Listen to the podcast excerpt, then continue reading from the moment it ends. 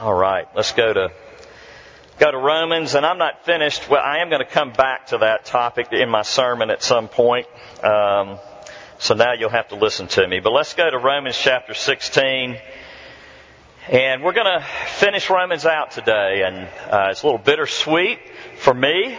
I have so enjoyed the book of Romans, and I'm so excited to preach this text this morning.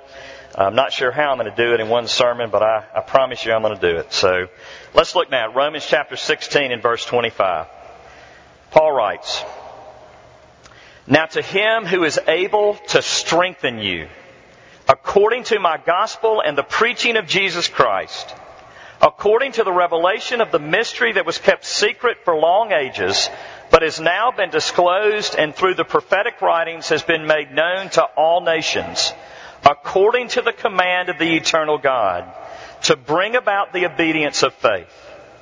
To the only wise God be glory forevermore through Jesus Christ. Amen. Lord Jesus, would you come this morning by your Spirit?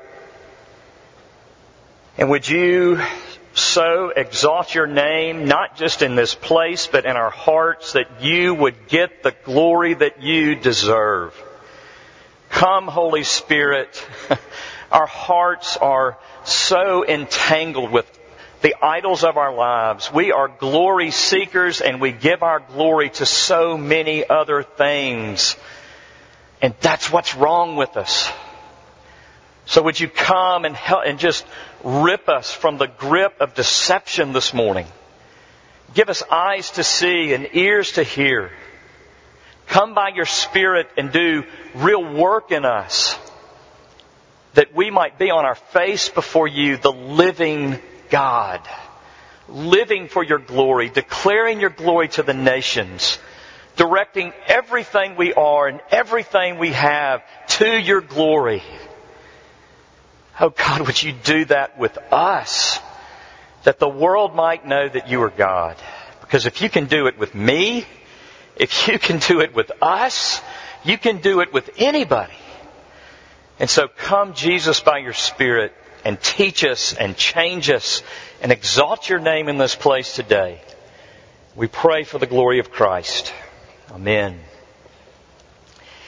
Is Christianity really the only true faith?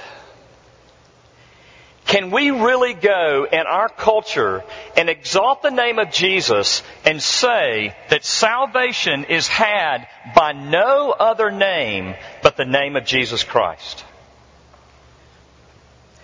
Can we really go in our culture today and tell them that God tells us who we can marry and who we can't marry?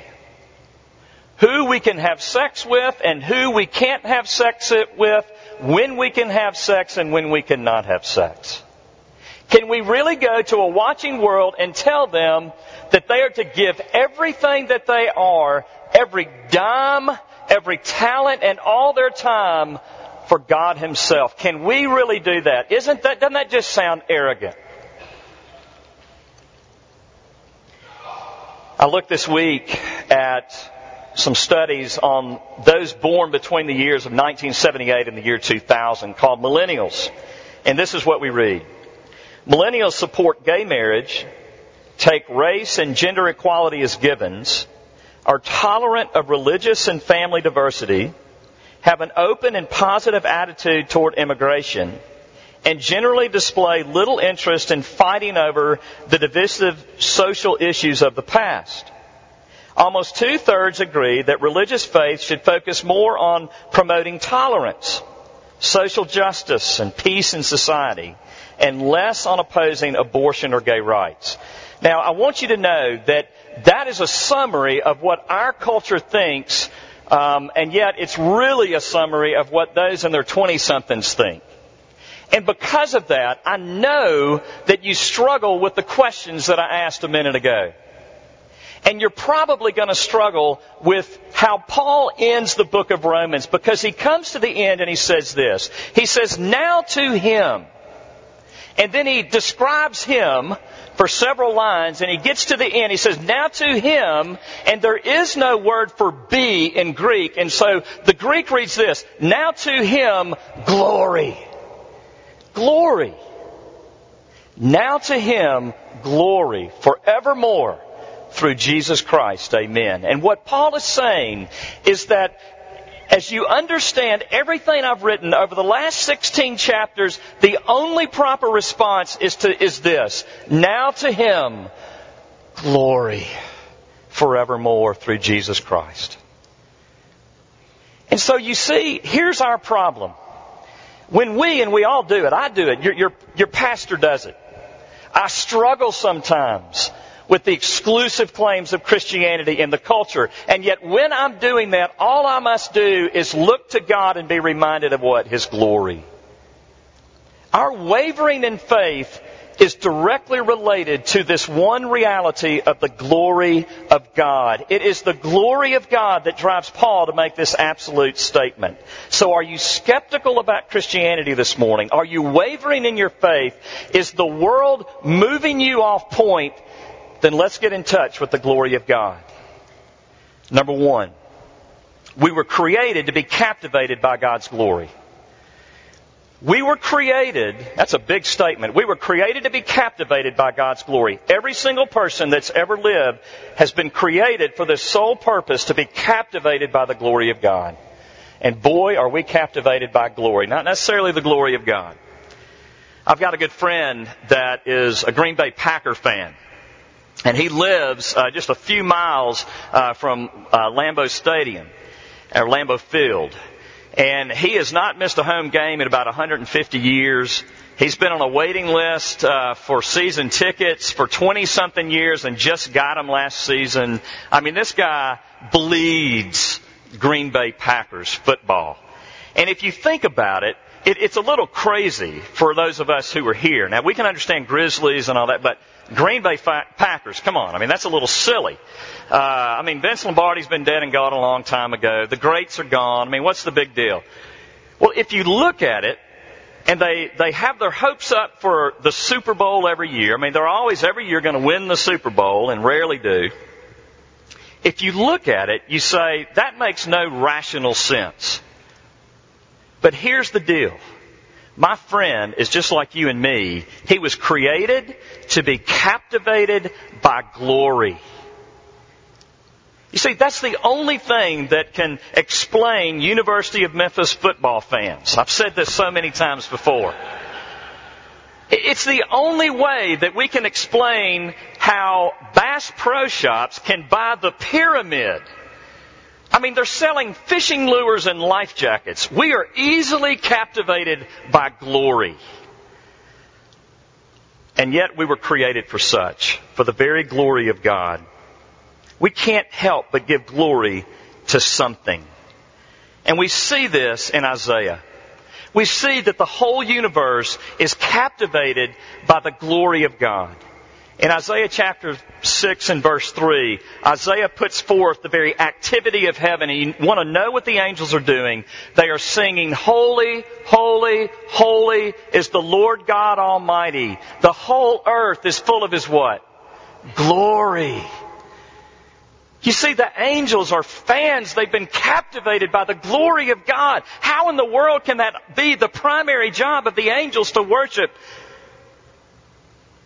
we say we don't understand that, but friends, we do understand that. We are captivated by something and we're constantly studying, constantly dreaming, constantly longing to be closer and more devoted to whatever it is whose glory has captivated our souls. The angels are captivated by glory and we are to be captivated by glory. Leviticus 10:3, God says, "I will be shown to be holy among those who are near me, and before all the people I will be glorified." That's what God's doing in the world. He is seeking a people who will be captivated by His glory that we might find our created purpose. You can define glory in this way. The glory of God is the manifest beauty of His holiness. Glory of God is the manifest beauty of His holiness. It's the going public of His holiness. The way He puts His holiness on display for us to apprehend. It's a good summary. The glory of God is the infinite beauty and greatness of God's manifest perfection. You know, I mean, how do you explain the glory of your team? How do you explain the glory of the Grizzlies? I mean, it's hard. You, you start talking about it. I mean, we can talk about Z-Bo and we can talk about Gasol and we can talk about the playoffs. We can talk about games and individual plays, but at the end of the day, you just kind of throw up your hands. I, I don't know. I just love them. Why? Because we're captivated by their glory. That is how it is to be with God. I don't know, but, but I'm captivated. This is what we're made for. We see this in Psalm 8. The psalmist writes, O Lord, our Lord, how majestic is your name in all the earth. You have set your glory above the heavens. Out of the mouth of babies and infants you have established strength because of your foes to still the enemy with the, and the avenger. When I look at your heavens, the work of your fingers, it's almost like these are the ESPN, ESPN highlights, you know, when I, when I look at your glory is what he's saying. What is man that you are mindful of him? And the son of man that you care for him? You made him a little lower than the heavenly beings and crowned him with glory and honor. You have given him dominion over the works of your hands. You have put all things under his feet, all sheep and oxen, and also the beast of the field, the birds of the heaven, the fish of the sea, whatever passes along the paths of the seas. Oh Lord, our Lord, how majestic is your name in all the earth. Do you see that what the psalmist is doing is he is looking at God and he is saying everything in all of your creation captivates my soul and draws me to you. And notice what happens when we're captivated by the glory of God. We don't ask the question, do you really have the right to claim yourself to be the God of the universe and the only way of salvation? When we're captivated by the glory of God, we are not struggling with His moral teaching. We are not putting Him on trial, but we understand that we deserve to be on trial. Do you see what the psalmist says? Oh Lord, oh Lord, how majestic is your name in all the earth. What is man that you're even mindful of him? The son of man that you even care for me. Why would you feed me breakfast? I don't deserve anything. I have no rights. When you see the glory of God in its proper place, you see yourself in your proper place. And that's the point. Dear friends, do you want to know why you're struggling with your identity? It's because you haven't seen the glory of God, or you've lost sight of the glory of God, and therefore you've lost sight of your own identity in comparison to the glory of God. So get in touch with the glory of God again. And then your identity will come back into focus. But here's the problem with us. We lost sight of the glory of God. Romans 1:18. It's, it's so fascinating that Paul uses this word glory that, that he does that ends in this doxology, all glory to the immortal God. Because we can go back and we can trace the word glory through Romans and we can put meat on this skeletal uh, bones of the word glory at the end of the chapter. Listen to Romans 1, 18 through 25. What is wrong with us? What's wrong with our relationship with God? Here it is. For the wrath of God is revealed from heaven against all ungodliness and unrighteousness of men, who by their unrighteousness suppress the truth. For what can be known about God is plain to them. That's Psalm 8. What can be known about God is plain to them because God has shown it to them. For His invisible attributes, namely His eternal power and divine nature, have been clearly perceived ever since the creation of the world in things that have been made, so they are without excuse. For although they knew God, they did not honor Him as God or give thanks to Him, but they became, became futile in their thinking and their foolish hearts were darkened. Claiming to be wise, they became fools and listened and exchanged the glory of the immortal God for images resembling mortal man and birds and animals and creeping things. Therefore, God gave them up in the lust of their hearts to impurity, to the dishonoring of their bodies among themselves, because they exchanged the truth about God for a lie and worshiped and served the creature rather than the Creator who is blessed forever. Amen. Do, do you see what, what Paul is saying in Romans 1? He's saying, look guys, it's like somebody watching the, the film of Michael Jordan back in the day and not stepping back and saying, glory, I bow down. It's like uh, watching Tim Duncan through the playoffs and, and especially the final game, and the dude is in his mid to late 30s and, and not stand back. And if you know anything, I mean, about basketball, you got to stand back. No matter what you think about this, you've got to say, "Glory, man! I give it to you. I give it to you." Why? Because when you see unrivaled glory, that is the only proper response. But this is what we have done. We have exchanged His glory for a bunch of subpar glories. That's what we've done. Images. We exchanged the truth of God, the glory of the immortal God, for images resembling mortal man and birds and animals and creeping things. I just had a little fun with this this week. And I wanted to find out how many images we see in our lifetime.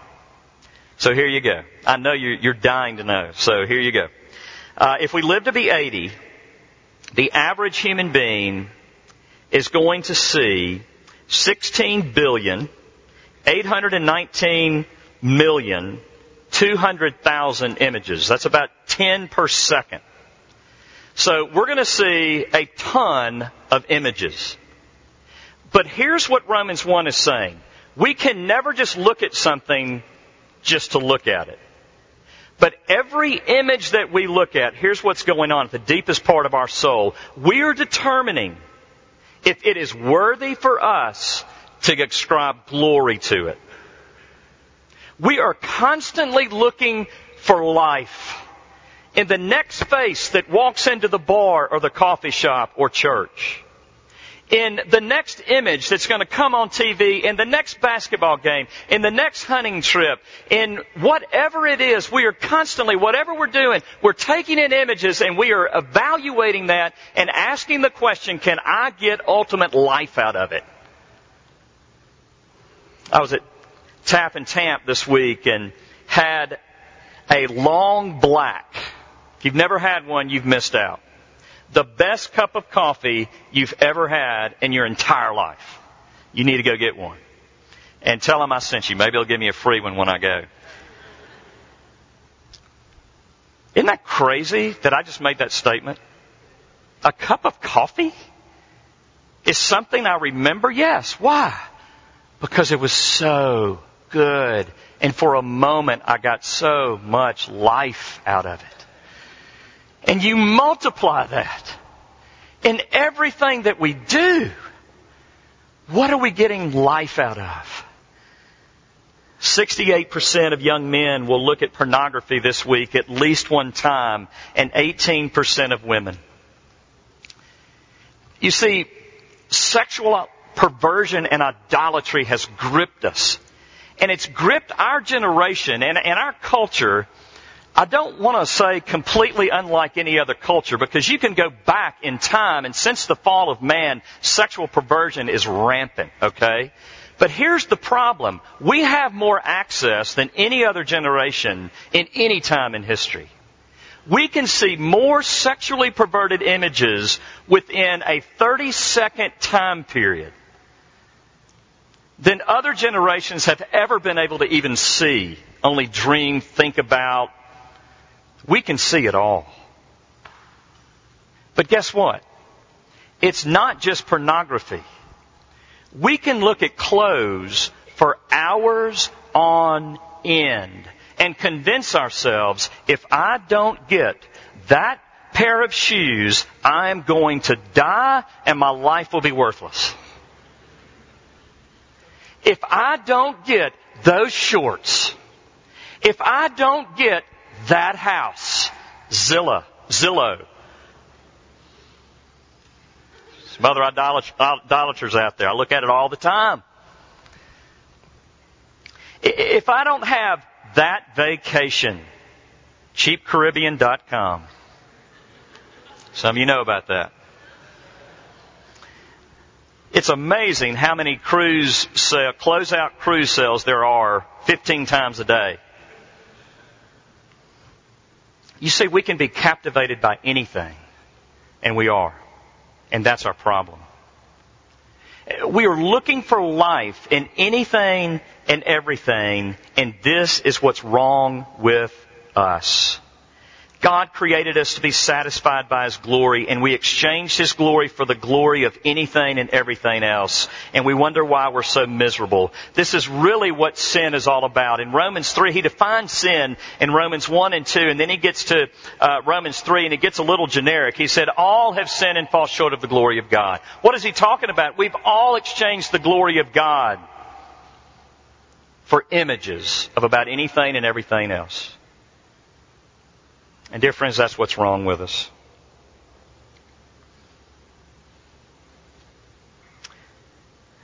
What we've done is we look at money, we look at beauty, we look at sex, we look at fame, we look at partnership, we look at whatever it is, and we say, I value that more than God.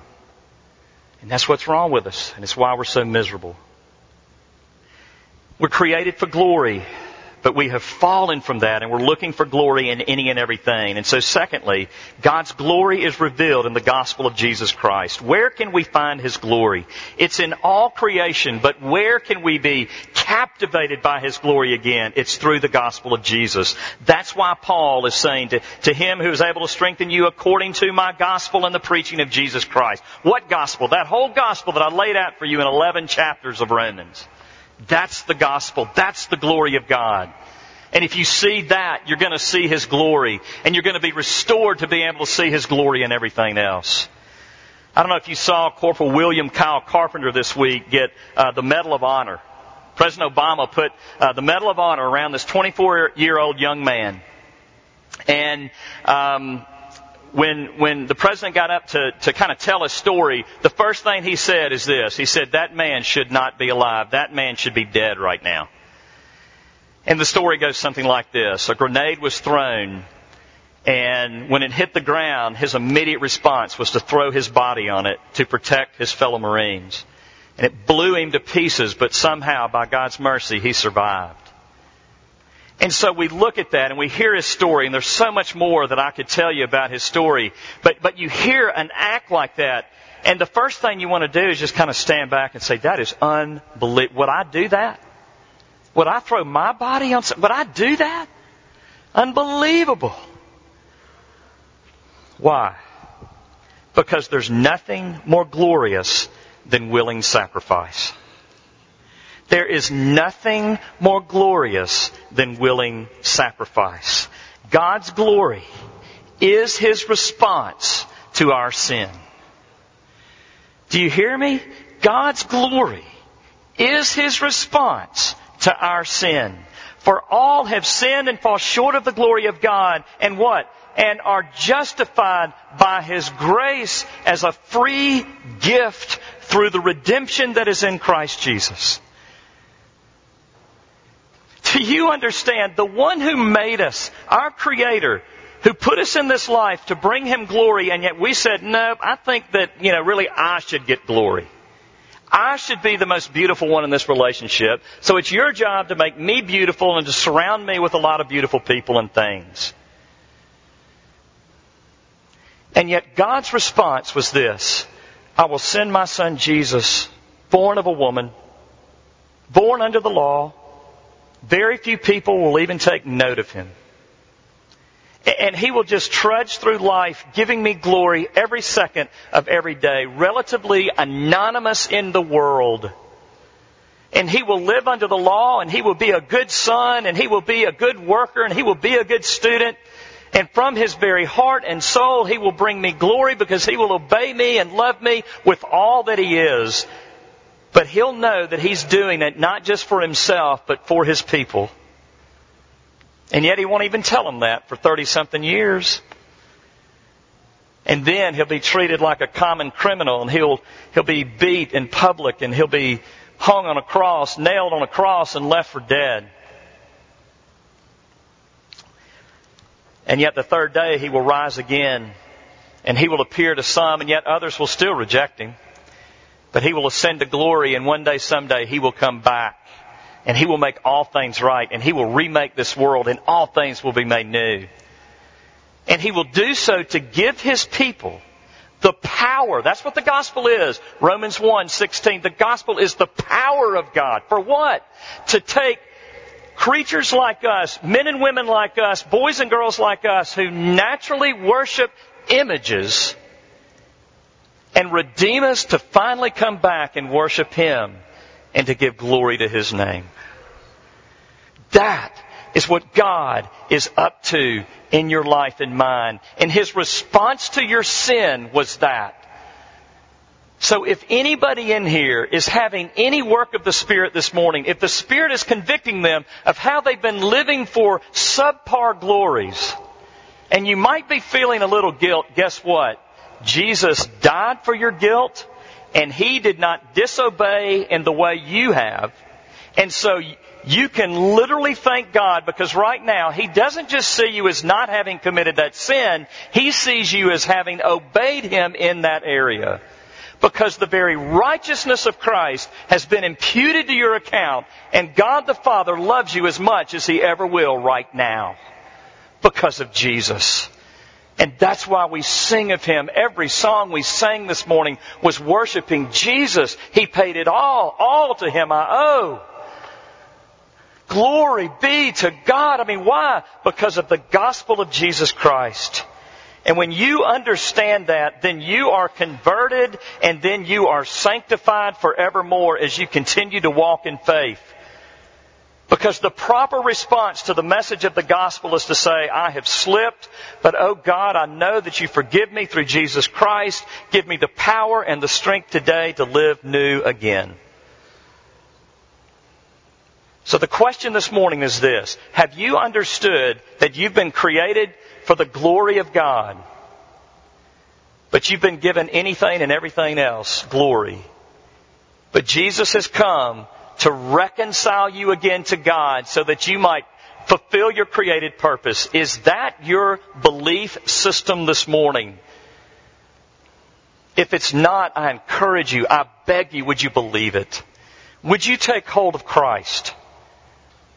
Because you're not going to find life in whatever it is you're looking to. And it's probably going to be something different tomorrow. But it doesn't have to be with Jesus. Would you take Him? Because something happens. You see, Jesus, when He comes into the life of a person, He doesn't just give us uh, fire insurance. He doesn't just save us and then we can go about our lives and kind of forgetting. But something happens. Notice, number three, strength flows from God's glory through the obedience of faith. Now to Him who is able to what? Strengthen you. Through this gospel. For what? Uh, let's read it. Now to him who's able to strengthen you according to my gospel and the preaching of Jesus Christ, according to the revelation of the mystery that was kept secret for long ages, but has now been disclosed through the prophetic writings, has been made known to all nations according to the command of the eternal God. That was his command from all eternity to let all the nations know, both Jew and Gentile, the whole world know of his glory. Why? To bring about the obedience of faith. What is the obedience of faith? If I'm asked this once, I'm asked it a million times. Okay, Richard, if the gospel of grace is true and there's nothing I can do to earn my salvation, then what does my life look like? What do I do? I mean, why even live for God?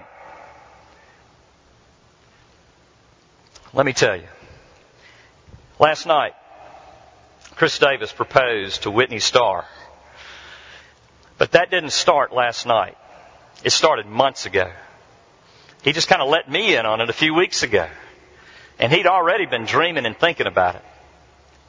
And you see what he did. I mean, I'll tell you about the night, but just think about all the work that went into this one night. When they uh, visited some friends in Dallas, Texas, or Fort Worth uh, a year or so ago, they went to the Capital Grille. And uh, so he thought, you know what, Whitney loved that restaurant so much. I'm gonna, I'm gonna, I'm gonna lie to her, and this is what he did. He had to set it up. Uh, this is this is okay, people. Um, so he told her that um, that someone had given him a gift certificate to the Capital Grille and, and to set aside last night uh, for them to go out. And they did. And then afterwards he said, well, let's roll downtown and, you know, let's go into Onyx. Now, Onyx is where they first met. And so they go into Onyx, little jazz bar down here on South Main, and, and he had been in Onyx a few weeks ago, and he talked to the manager, and the manager agreed that the house band, when the signal was given, would start playing All of Me by John Legend, and he would go up on stage, grab the mic, and sing All of Me to Whitney. There we go. Husbands, men, for ages and generations. He just got us in so much trouble, it's not even funny. I've been married almost 31 years, and my wife looked at me last night. I hated that man last night. I, I'm, I'm, I'm warming back up to him. Sings John Legend, all of me, comes down, tells the crowd how much he loves her, comes down, gets on one knee. Oh, they also delivered flowers to her table when all this is going on. He gets down, he presents the ring, she says yes. They go outside. They get on a carriage. Oh, it's not over. Get on a carriage. Drive up South Main. Go to the top of a building where family and uh, some friends are waiting.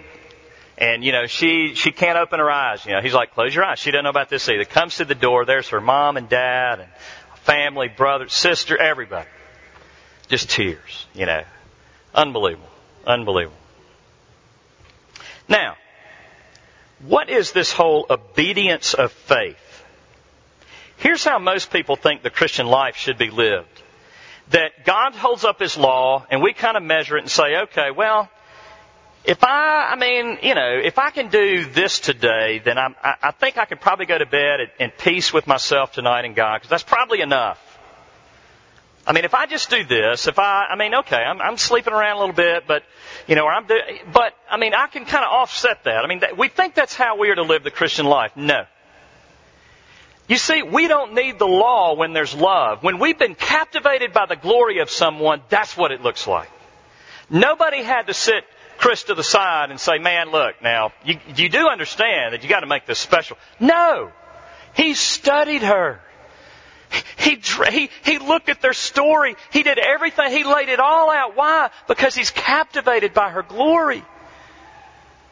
Do you understand that that is how we are to live life? That we are to be so captivated by the glory of God that we study Him, we live for Him, we, we, we think of ways to bring Him glory. And we do it with everything. That's why Paul mentions to all the nations you see, God's ministry in the world, His purpose in the world is for all the nations to know His glory. All you have to do is go back to Abraham, which Paul does in Romans 4 and 5 to see this. You see, Paul goes back to Abraham. Why? Because here is a man who God came to in, um, in Genesis and said, leave your country and your people and follow me. Now wait a minute. I mean, where are we going, God? Well, it's a land that I'm going to show you. Well, how are we going to live? Well, just trust me.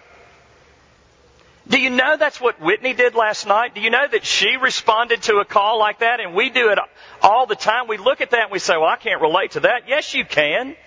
You live most of your life by faith, having no idea how it's going to turn out, but captivated by the glory of something.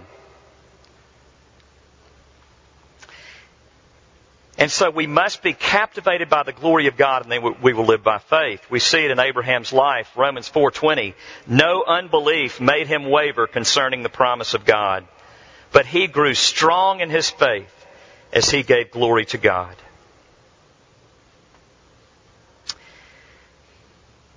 I love that verse. No unbelief made him waver concerning the promises of God or the promise of God, but he grew strong in his faith as he gave glory to God. Notice how that works. He grew strong in his faith as he gave glory to God.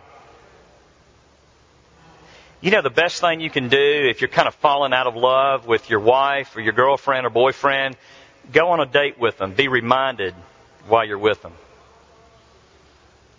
That's the Christian life. He grew strong in his faith as he gave glory to God. as he got deep in the Word, as he remembered the gospel, as he looked at his own life and he said, Oh God, what are, what are you that you're even mindful of little old me? Who in the world am I to be questioning your authority? Who in the world am I to be, to be questioning whether you have the right to tell the world how to be saved? Who in the world am I? But oh, who in the world am I? I was on your heart before the creation of the world. You determined before time to send your son to redeem me as your own. And then through faith, no work of mine, you drew me to yourself by the power of your spirit and you gave me new life and one day, someday, you're gonna come and you're gonna put an end to this all, to this whole mess and you're gonna take me home. Now do you understand while living for a job will not satisfy you? Do you understand as well that the 20 something generation, I'm pick, I'm sorry millennials, I love you. I mean, you're, you're the core of this church and that's probably why I'm, I'm you know why so many 20 somethings are miserable today? Because they bought the dream of their, uh, Gen X and baby boomer parents.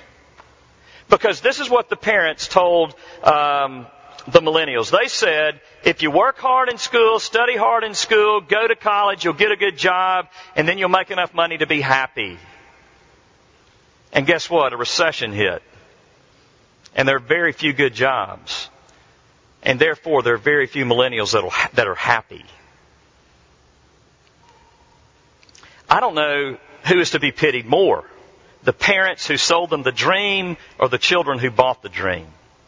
Because here's the reality, and it goes deeper because it's deep in the church. This is something I see all the time. The gospel of the middle to upper class Christian church, evangelical church in our day is not Jesus, but capitalism.